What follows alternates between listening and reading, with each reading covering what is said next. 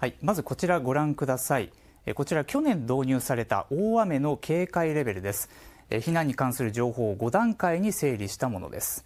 このうち一番上のレベル5はですね、大雨特別警報に相当する情報、すでに災害が発生している非常に危険な状況です。ですからこの前の段階、レベル4の段階で避難を完了させておく必要があります。でこの大雨警戒レベルなんですが、今年一部表現が変わりました。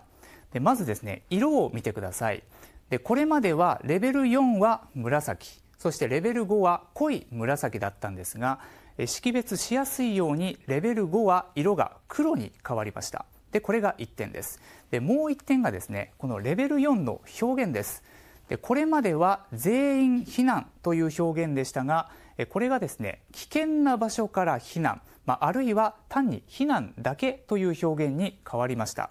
でここにはですね、適切な避難を促すという狙いがあります。去年7月、九州南部を襲った大雨で鹿児島市は市内全域のおよそ59万人に対し避難指示を出しました。しかし全員避難という表現だったため、土砂災害や浸水の恐れがない地域の住民まで避難して避難所に人があふれる事態となりました。で今回の変更はですね、危険な場所にいる人だけが避難すればいいということをですね、より明確にしたものです。では危険な場所というのはどこなのか、その判断の基準になるのがハザードマップです。ハザードマップとは、被害が予想される範囲や程度、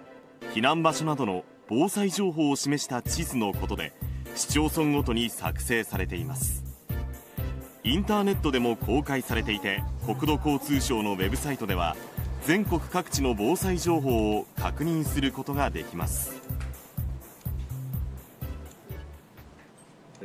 避難行動に詳しい東北大学の佐藤翔介准教授は、ハザードマップを見ておくことの重要性をこう説明します。台風19号では吉田川が決壊しましたね。その決壊した周辺はですね、大規模な浸水があったわけですけども、大郷町で公開していた防災マップ、ハザードマップですね。これは実は浸水の実態とそのハザードマップの浸水の予想の範囲がほぼ一致していました。世に公開されているハザードマップというのは、起こりやすい、起こりうるですね、浸水の実態を表しているというふうに言えますので、ぜひ事前に、ご覧になっていただきたいと思います。その上で、避難場所を決める際には、避難所以外の選択肢を持っておくことが大切だといいます。避難所に行くだけが、避難ではないというところがポイントだと思います。難を避ける場所については、必ずしも自治体が指定している避難所だけではなくて、親戚やお友達の家、もしくは高台等ですね、指定されてない場所も水害や土砂災害から十分に安全な場所がありますので、そこらもぜひですね、選択肢に含めていただきたいというふうに思います。避難を考える上で基本ともいえるハザードマップ。しかし時には想定を超える事態も起きます。丸森町回り蔵地区です。山全体を見渡してみますと、さまざまな箇所で土砂崩れが起きているのが分かります。東日本台風で大規模な土砂崩れが発生し、3人が死亡、1人が行方不明になった丸森町の回り蔵地区。はっきりとした谷の地形がなく、土砂災害警戒区域には指定されていませんでした。国土交通省の調査によると、東日本台風で発生した土砂災害の3割は土砂災害警戒区域外で発生していました。佐藤准教授はそうした事実と向き合うことも大切と指摘します。